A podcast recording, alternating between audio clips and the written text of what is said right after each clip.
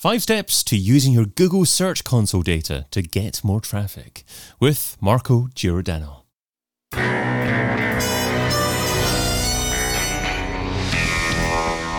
In Search SEO podcast is brought to you by Rank Ranger, the all in one SEO platform that helps scale your business through data and analytics.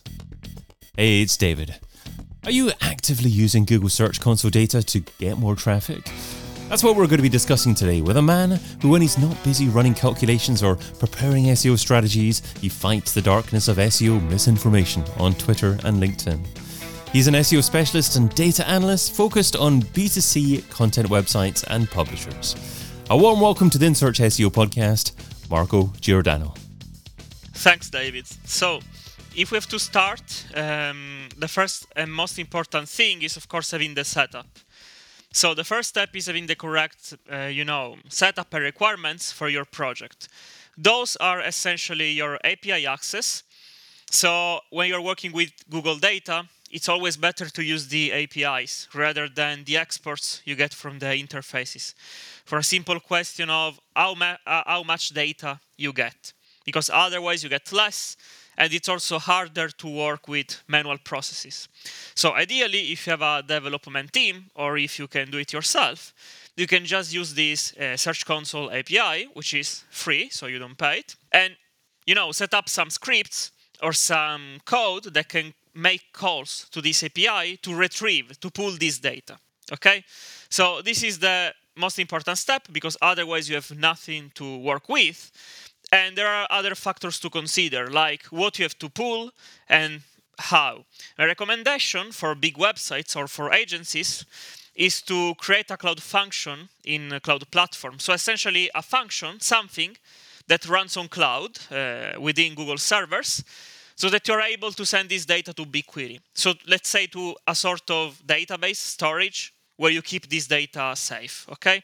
Mm-hmm. So this is the most important step. You have to define, of course, what you have to pull. Like, do you want only the US?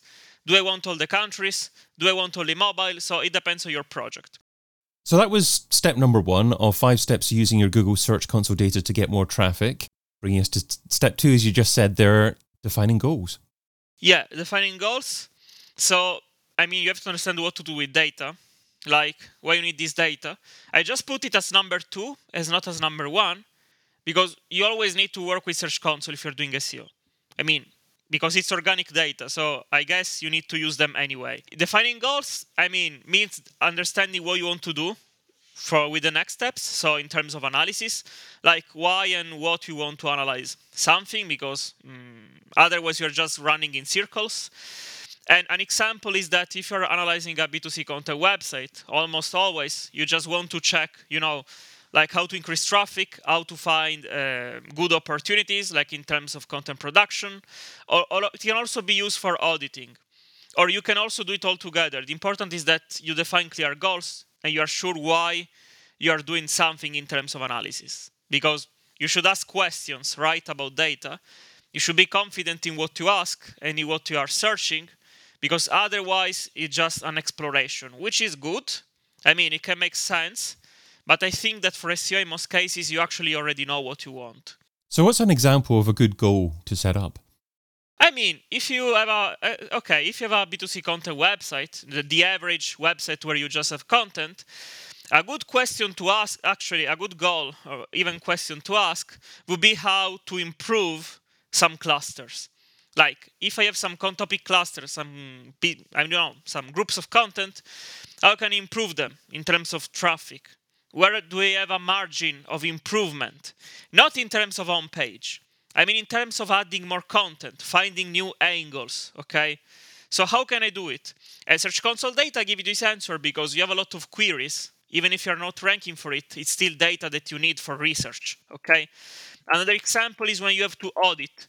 Like you can ask what are what are the pages that have the highest potential, right? This can be a goal, finding the pages with the highest potential to get more money. But how do you define highest potential? This is another question, and so on. Okay, okay. But, but highest potential could, could, could be something like highest potential traffic, highest potential uh, ranking increase? Uh, well, okay. If you're a content website and you're doing display ads, you can merge data I don't know, with your uh, ads provider like Ezoic, AdThrive, Mediavine. It depends on what you're doing on your website. If you're doing affiliate marketing, of course, traffic alone is useless. If you're you don't have a if you're not selling anything, you have to sell something, right, on your pages. So in these cases, you can also integrate other data. Like other data, you join them, you try to understand where to look or define your own metrics. So that's number two, defining goals. That takes us up to number three, data cleaning. Okay, so before you start with, you know, mm, analysis, you need to do data cleaning or munging, as it called. So essentially, you manipulate the data to understand what is not useless for your analysis or what is, you know, garbage in, garbage out. You, you still need to figure out what you have to remove because you do analysis. For example, if you have a content website on WordPress, usually you want to remove tag, categories, and of course uh, hashtags because hashtags are used for site links and you don't need site links because they are on you don't care about site links. They're useless. In, terms of analysis you don't want to analyze a site link because of course they're going to get zero clicks and inflate your impressions. So that's why you remove them. You're going to remove like page because pagination is not what you need. You just want articles you don't need to have pagination because you're measuring how to improve your articles, your traffic. And also author pages. Because, I mean, they're not supposed to rank in terms of organic traffic. You don't want to rank an author. I, mean, you should have them indexed. Okay, that's fine.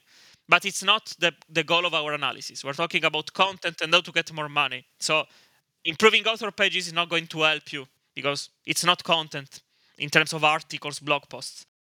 Understood. I mean, you, you can you can rank for author pages, and sometimes you can get traffic if you've got a relatively famous author. Yeah, yeah, yeah, but at the end of the day, that traffic's not going to convert, so that's what not, not what you're measuring at the moment. Yeah, but it's it's useless because you just want to find articles, not pagination, not technical. This is not technical stuff. It's more about strategy and content. Eh? This is an important point. You are not here to track tag pages or other stuff. We are just to find the articles that matter, so that you can improve them and get more traffic or whatever. If you get more data getting more sales whatever. So once you da- you do data cleaning you also have to clean other details like queries. Usually when you pull data via the api even if your website is in english you get foreign data like query in japanese or even in arabic which is quite common actually. So i also remove them especially for of course if you are have an english website you don't care about foreign characters like japanese queries because your website is in English. So you remove them because they're not of interest for your analysis. And you also try to remove, if you want, it depends on your goal. So, point two, you try to remove all of those that are not useful. For example, if you're sure that some queries are not related to your business, okay, and you are sure they are just there because Google ranks you position, I don't know, 70 for them, you can remove them. So there is also a manual part okay? Because this is data science, it's not SEO. You have to take care about your data and remove what's not needed for your analysis. So that's data cleaning, a lot of cleaning to be done, but let's move on to number four analysis. Okay, so during analysis, which is where the actual work happens, I usually check some, I have some processes since I also work with, I, I just work with content websites. So it's more narrow compared to, you know, doing e-commerce, SaaS, all of them together. If you only cover one type, it's kind of easier to have processes. I usually check the query count, unique query count, which means I count how many queries, okay, a page is ranking for. Unique. So no repetition, there are no duplicates, unique queries to understand the weight of a page. Of course, you have to be careful because you can also rank for queries in low position, or you can also rank for useless queries. But on average, unique query count is a good indication of the potential of a page. If you're not considering affiliate marketing or other, you know, other monetary data, mm-hmm. uh, query count is the best way to measure something, because usually you just want to understand where you can get more queries for B2C. Okay, so you can expand your topic. Then another thing I check is the number of zero pa- of pages with zero clicks. Why? Because if your website has, I don't know, 40% of zero clicks pages, it's not a good website probably. Because if you're going to get organic traffic and you are telling Google, look, almost half of my website is not worth it, Google will, of course, understand it and penalize you. This is quite common. If you have a good, a bad ratio between, let's say, content that is getting clicks and nothing, of course, this is not a benefit. So this is something you always have to monitor, like every month for me, because it takes nothing to run. It's cheap. So are you quite aggressive with getting rid of zero click pages or redirecting them to something else? No? No, no, no. I'm not aggressive, but I'm aggressive at finding them because you have to find them. Then you decide because if those pages are used by other marketing channels like social media, newsletter, whatever, you keep them. You don't have to delete them. If they have comments, if they have backlinks, I, I will never delete them, okay? But if they're not related to your business, even if they get traffic, so it's not even about the clicks at some point. If they're not related to your business, they're just to get traffic but get no leads, okay? Like if you publish B2C content on a B2B website, you get traffic, but you get zero leads because you have to sell services, right? So those pages are more at risk. Or those pages get, get zero clicks and are thin content and they can't be updated okay? If they have no chance of recovery they are thin pages. So they have weak content or no content at all i prune them. But it's like the, the last resort. I don't think about pruning as the first solution. Okay and pruning just to confirm means getting rid of them.